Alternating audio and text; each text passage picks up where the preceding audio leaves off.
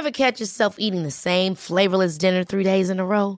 Dreaming of something better? Well, HelloFresh is your guilt free dream come true, baby. It's me, Keke Palmer. Let's wake up those taste buds with hot, juicy pecan crusted chicken or garlic butter shrimp scampi. Mm. Hello Fresh. Stop dreaming of all the delicious possibilities and dig in at HelloFresh.com. Let's get this dinner party started.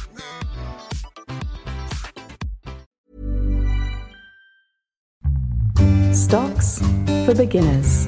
Phil Muscatello and FinPods are authorized reps of Money Sherpa. The information in this podcast is general in nature and doesn't take into account your personal situation. If the government shuts down, then people don't get their social security checks, people don't get their welfare checks. Every state park closes down, every tourist joint closes down. And of course, the people who come to work every day and make the government run are not going to be coming to work, and they're going to get their pay late. And of course, big thing is, is that people buy U.S. Treasury bonds because of the full faith and backing of the U.S. And people say, well, the U.S. is never going to go broke. They're never going to default on a bond. They're never going to have troubles with that. And the potential is that you're essentially setting yourself up for defaulting on Treasury bonds if the shutdown were to last a long time. Hi, and welcome back to Stocks for Beginners. I'm Phil Muscatello. How can you earn predictable returns and cash payouts from dividends? I'm pleased to welcome back to the podcast Lawrence Carrel, the man who has literally written the book on dividends. Hello, Larry. Hello, Phil. How are you? Thanks for having me back. Yeah, thanks for coming back on. Lawrence Carrel is a finance and investing journalist and contributor to publications such as the Wall Street Journal, Forbes, Barron's, Hard Assets, and many others. You can also find him on the Two Question Tuesday podcast, which I highly recommend. Larry, your latest book is Investing in Dividends for Dummies. How long's it been out for now? Well, maybe a month or two. And here it is with a big pink cover. Fantastic. It's been out, I guess, about a month. Mm-hmm. So, yeah, it just came on the market. We're trying to get some people to pay attention to it and pick it up. And it's a good time for dividends when the market falls in price. You can see um, yields on good stocks going up. Fantastic. Let's go back to the basics. What's a dividend? A dividend is a way for a company to use its profits. It's basically a profit sharing plan with its investors. And this gives investors an opportunity to share in the profits without having to sell their shares. Most of the time, you buy a stock, and the only way you can capture any of the gains from the stock is selling the shares and then once you've sold it, you're out of it. You don't have it anymore. But with dividends, you can hold on to the shares and watch their share price keep going up and getting a dividend every quarter for a certain percentage of money. And, you know, your dividends grow, your investment grows with it. So dividends are a great way to uh, invest. And it's a way of deploying capital as well for a company, isn't it? Because a company can either reinvest that money in trying to make more money, or right. they can do a, a, buyback, for example. What's the advantage of a dividend over those other capital allocation methodologies? Well, share buybacks are mostly to raise the stock price. And granted, that's good for most investors, but it's really good for the CEOs and the other people in corporate who want to cash out their uh, options later. The dividend is a way for you to share in the profit taking now. You get some money every quarter that you can use to either reinvest in that company, reinvest in the market somewhere else, or just go out and buy a present for yourself. So you're actually able to capture some of the profits immediately with a dividend. How often do dividends get paid out? It all depends on the company. Most companies pay every quarter, every fiscal quarter. Some pay monthly. Some pay every six months. So you have to definitely check out what the dividend's going to be before you buy the stock. An interesting metric is a dividend yield as well, and that helps you to decide whether a company is worth investing in for dividends. Is that the case? The yield shouldn't be the determinant of whether you invest for dividends. The yield is taking the dividend what they're paying you in dividends. Say they're paying you two bucks a share at the end of the year, and the price of the stock is forty dollars. So two dollars divided by forty dollars is five percent, and so you're getting a five percent yield on that. And that yield is analogous to what you would be getting in any other investment that's paying a yield, such as a bond. So you can say, I'm getting 2% on my stock every year, whether it goes up or not. And that sort of counterbalances when the market goes down because you're still getting some money, even though the actual share price is falling, you're getting cash in your pocket. So the yield you know, a lot of good stocks, a lot of big companies have yields that are less than 1%. The average yield is 2 to 3%. And then there's a certain couple categories that have yields that are much higher. So yield should not be the main concern. It should be the company itself. But then yield can be a secondary concern. But you have to be careful because high yields in themselves can be a sign of a problem at the company. Yeah, because yields are backward looking metric, aren't they? Um, no, the yield is what it is today. So, you know, if the stock falls a lot and the dividend remains the same, your yield is going up. So now, why is the stock price falling? Is the price falling because the company's in trouble? It's not making as many profits, it's posting a loss, or is it falling because the whole rest of the market is falling? And when the whole rest of the market is falling and yields go up, that's a good time to buy. And when the whole rest of the market is not falling and the yield on your company that you're looking at is going up, that deserves more research to find out if, in case they are losing money, if they are um, having issues in the inventories or whatnot. So, a high yield, if the company is in cash flow problems, a company can cut the dividend. So, if the dividend's too high and it's out of whack with the rest of its industry, that means that there's a possibility they may cut that dividend. Where's the best place to start researching dividend paying companies? My book, of course. of course, without a doubt. And the book does go into certain industries and sectors that are classic dividend paying sectors like utilities and telecommunications and banks. Technology is not a big sector for getting dividends. You're getting less than 1% from Apple and Microsoft right now, and those are huge companies with a lot of cash. So consumer goods like Procter and Gamble, banks, as I said before, those are all the areas they're going to have good, steady dividends, and that these companies have, you know, been doing it for quite a while. But of course, you know, look up the company you want and then find out if they're paying the dividend. A dividend shouldn't be the main reason you're. I mean, it might be the main reason you're buying the company, but there's a lot of other things going on that are outside the dividend that would determine whether you buy the company.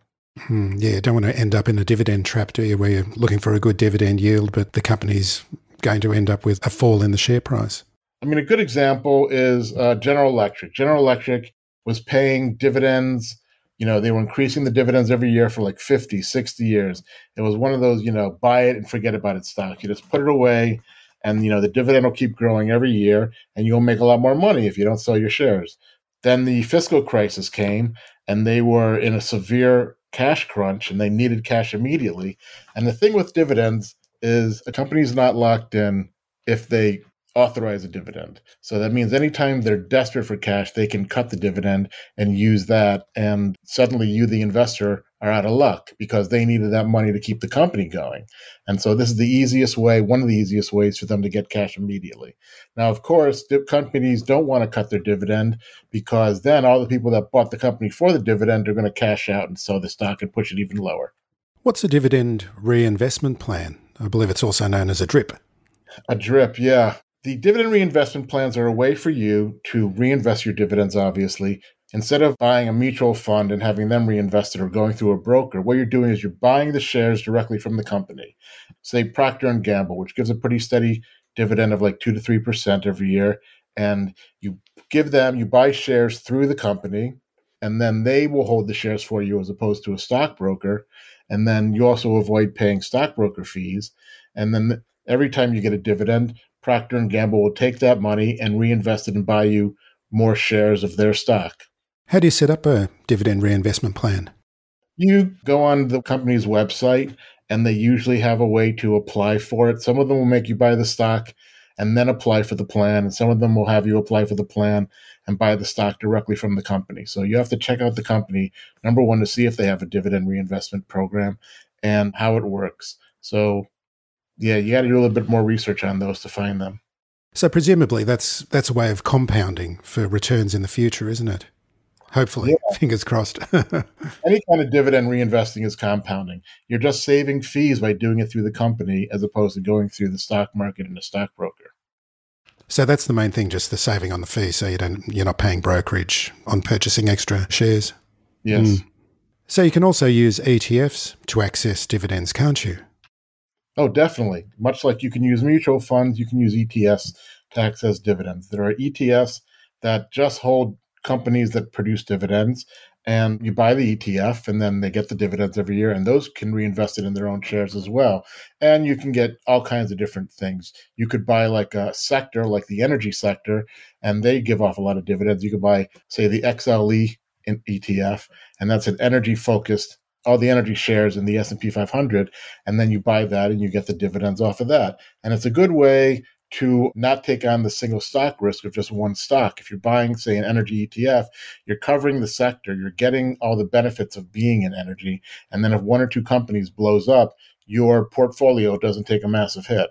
So when you were researching the book, was there any surprises for you? Anything that you didn't really think about prior to this, or anything that has changed since? Because this is the second edition of the book, isn't it? Right. Um, yeah. Was there any changes? Yeah a little bit of the tax structure. I mean, the Donald Trump tax cuts definitely fed into it a little bit, but the George Bush tax cuts, those were in the first edition. So mostly just the taxes and a little bit of um, updating the sectors. You know, after the financial crisis, the real estate and the banking sectors had some issues. So people were wondering, are those still good places to invest right now?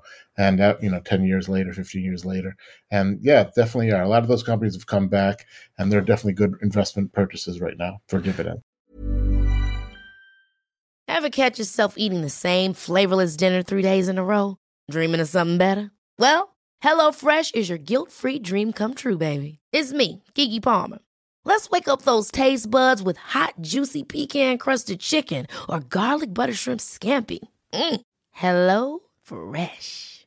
Stop dreaming of all the delicious possibilities and dig in at HelloFresh.com. Let's get this dinner party started.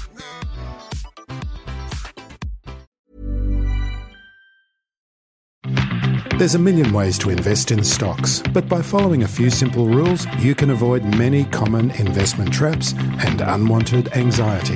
What if you were able to follow seven principles and seven monthly stock picks on your own terms? Seven Investing might be for you. They want to invest for the long haul in great companies with great leaders who can compound capital for years. Seven Investing are pleased to offer listeners of this podcast a free trial for a week and 33% off the annual price if you sign up using the promo code Stocks for Beginners. This is solid research from experienced advisors who live and breathe the markets. Go to 7investing.com. That's the number 7 investing and use the promo code Stocks for Beginners to get your absolutely free trial and 33% discount on the annual premium plan. Past performance is not a guarantee of future returns. I receive a small commission for services I recommend, and I only recommend services I use myself.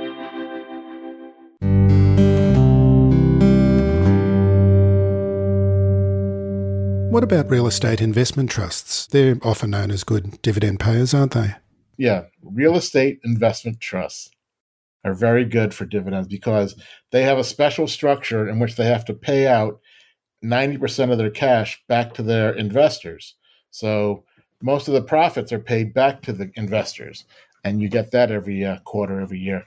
And so that's a good way to own real estate without actually having to own property and you get the uh, dividends fed back to you. So it's a very good process.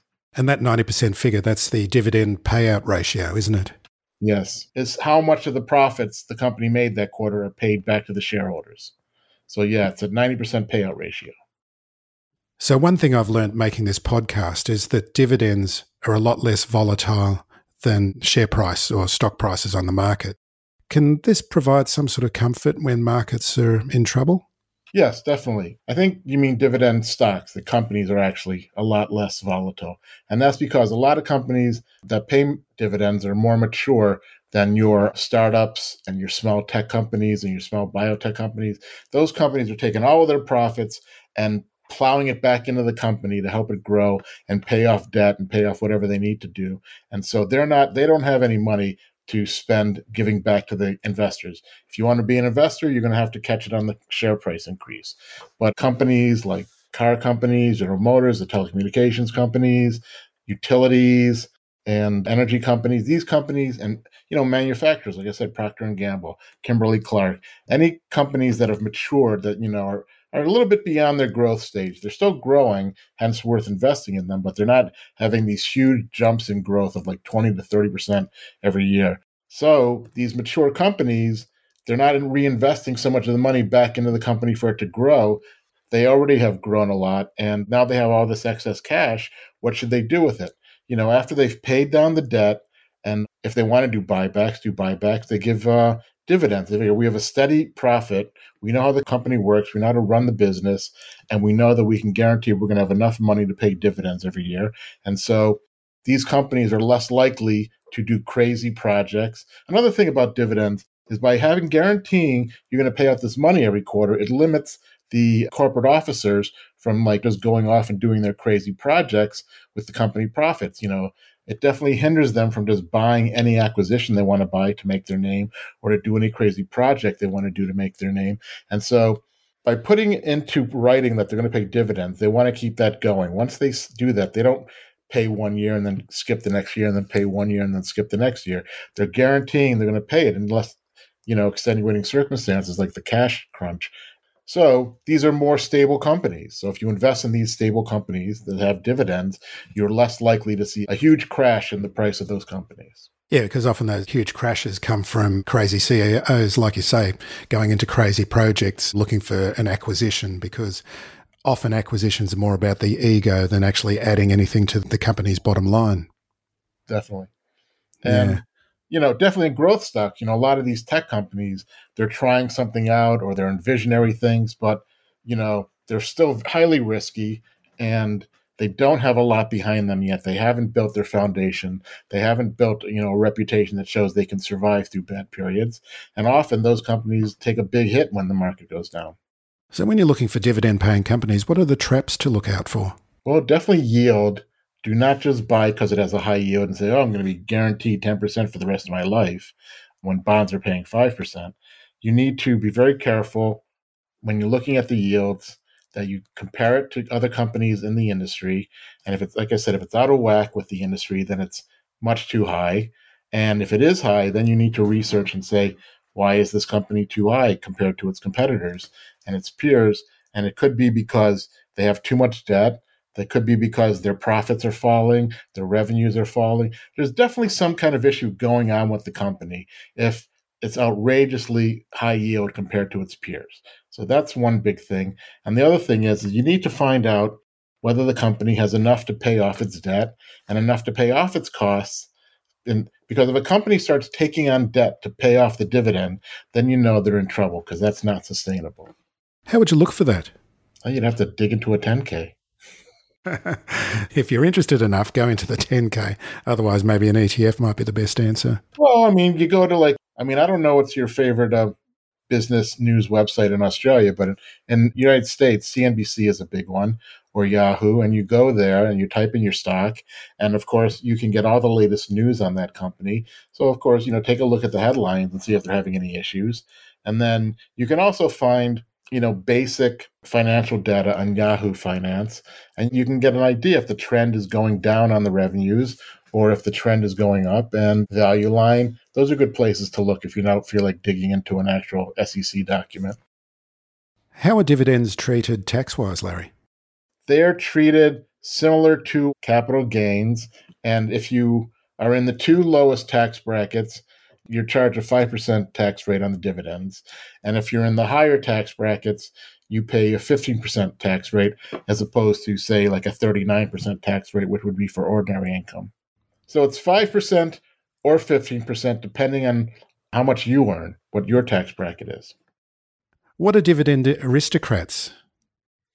Dividend aristocrats are a uh, subsector of the dividend universe created by S&P. And what they are is these are companies in the S&P 500 that have increased their dividends consecutively every year for 25 years in a row. So you know that these companies are strong companies, they're stable companies, they're mature companies, and that they've been consistently paying out a dividend even when times were tough over the last couple of, you know, market crashes. They still paid because it was very important to them that, you know, they knew people were buying the stock for the dividends. So you want companies that increase their dividends every year. So you can afford to buy like Walmart, which pays a 1% yield, but Walmart increases their dividend every year. So after five or 10 years, you're probably making a 10% yield on your original investment because they keep increasing the dividend payout. And so that's what Can the aristocrats are. All the stocks in the S&P that have been paying consecutively for 25 years and increasing, not just paying, but increasing for 25 years. Can you just blindly follow that as an investing methodology? Yeah, there actually is an ETF that holds all those stocks, and the ticker is NOBL. So that's the Dividend Aristocrats ETF. There's also the Dividend Achievers, which are all the stocks that have paid 10 years, increase their dividends consecutively for 10 years. So it's not as hard of a company to get into. So you're also co host of the Two Questions Tuesday podcast. What is the Two, Two Questions Tuesday podcast? And it seems to have a quite a, an Italian flavor with your co hosts. um, you, you're surrounded by Italians. Yes, I noticed that. Yes. I'm working on this podcast that comes out of a financial investment manager wealth manager called Focused Wealth Management, and they're based in Newburgh, New York. And so I am hosting the webcast for the two principals there. And what we do is we get questions from their clients every week, and we use two questions. And what it was when originally during COVID, they were getting the same question over and over all the time from their clients that they just like said, we're going to make this podcast. And that way, when people call us, we can just tell them, go look at the podcast. And if that doesn't answer all your questions, then call us back. So it's a good way to answer, directly communicate with the investors without having to be on the phone with them. And so what we do is we pick the two most relevant questions of the week, things people are asking about, and, you know, we answer them. And usually, most things, there aren't too many questions that have to be brought up each week. And sometimes we keep going over the same thing, like the Federal Reserve. So it all depends on what's been going on in the market the previous week and what we see coming in the next week. Like right now, we're talking about the possibility of the U.S. government shutting down. Is there a possibility that the U.S. government will shut down? I think there's a 50 50 chance it'll shut down. Is that because of the debt ceiling or because of the problems with the increase in debt? It's because, well, the debt ceiling issue is over. No, they have to make a budget for the year and the Republicans who run the House of Representatives right now, they have a group inside their caucus that are very extreme and they want to do a lot of cuts to the government and they want to do a lot of extreme policies. But the Senate, which is right now the majority of Democrats, that's not going to make into a law because you got to get both sides into a law. But they are trying to get these very radical positions passed and they're not getting a lot of consensus either from their own side or from the other side. So unless they can get enough votes to actually pass it, then they're not going to have any bill. And if the bill doesn't come by November 17th, then there's going to be a shutdown. And what's the concern with that? What's the concern with the shutdown? Um, I, might, I like to ask the stupid questions, Larry. well, I mean, if the government shuts down, then, you know, people don't get their social security checks. People don't get their welfare checks. Every state park closes down. Every tourist joint closes down. And of course the people who come to work every day and make the government run are not going to be coming to work and they're going to get their pay late. And of course the big thing is is that people buy us treasury bonds because of the full faith and backing of the US and people say well the US is never going to go broke. They're never going to default on a bond. They're never going to have troubles with that. And the potential is that you're essentially setting yourself up for defaulting on treasury bonds if the shutdown were to last a long time. So yeah, it has severe implications, and bond rating agencies are, um, you know, downgrading U.S. debt, which is not good considering most of the world revolves around the rating of U.S. debt. Okay, so I wanted to cover the questions that were in last week's episode of Two Questions Tuesday. I think there's going to be another one tomorrow as we're recording, but these are the ones as, as far as I know of, of the latest one, and that is is the Federal Reserve done raising interest rates? Well, the market consensus is that it is, and they believe that it's done because of weakening economic reports. The October ISM report showed that manufacturing had contracted during that period, and that's a negative. And then the US jobs report came in much weaker than expected. And in addition to that, there's been some weakening beneath the payrolls that most people are not seeing.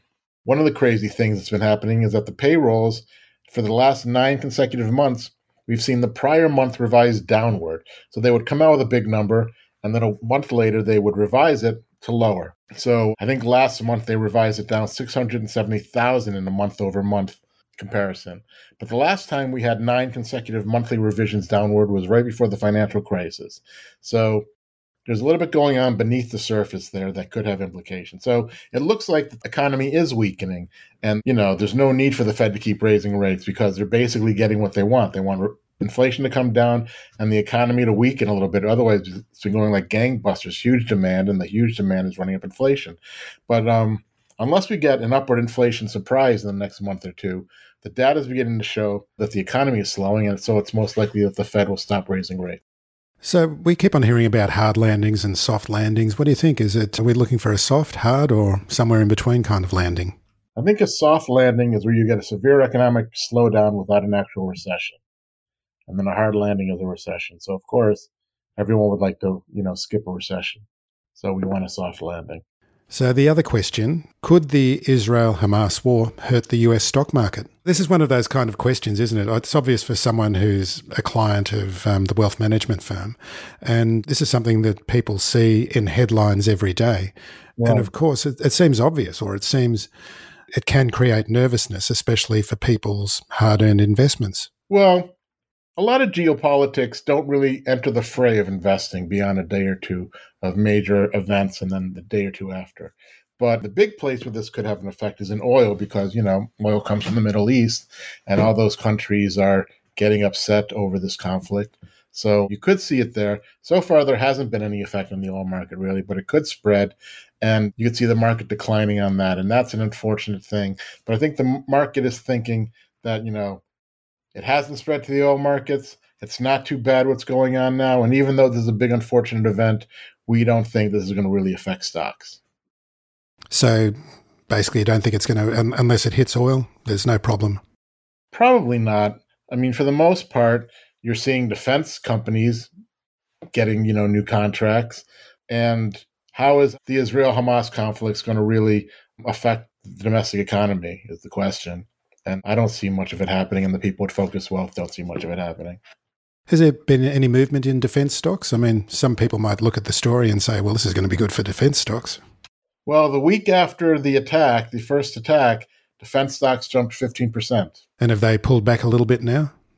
A little bit, but they're still higher than they were mm. um, the day before the attack. So I don't know if the big money has already been made in that area, but they're definitely going to be making more money in um, the company. So that might be an area of consideration.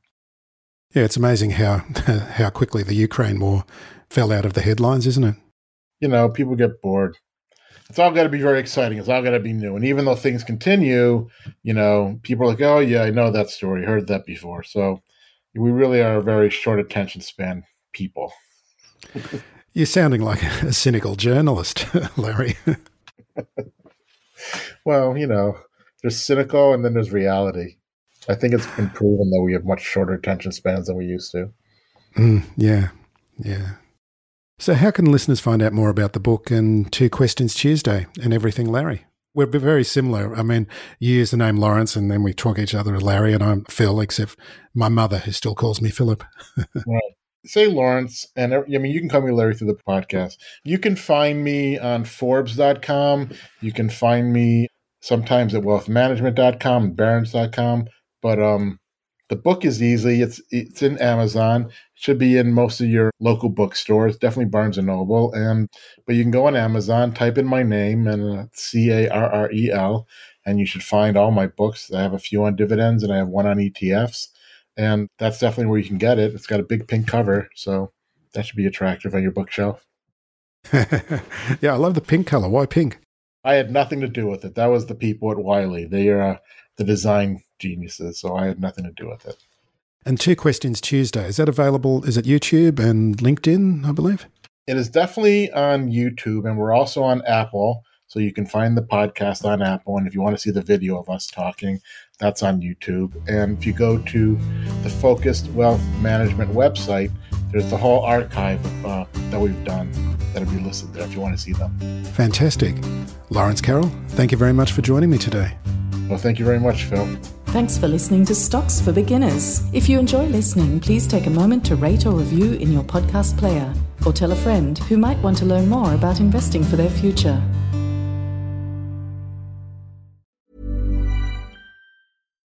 Hi, I'm Daniel, founder of Pretty Litter. Cats and cat owners deserve better than any old fashioned litter. That's why I teamed up with scientists and veterinarians to create Pretty Litter. Its innovative crystal formula has superior odor control and weighs up to 80% less than clay litter. Pretty Litter even monitors health by changing colors to help detect early signs of potential illness. It's the world's smartest kitty litter. Go to prettylitter.com and use code ACAST for 20% off your first order and a free cat toy. Terms and conditions apply. See site for details.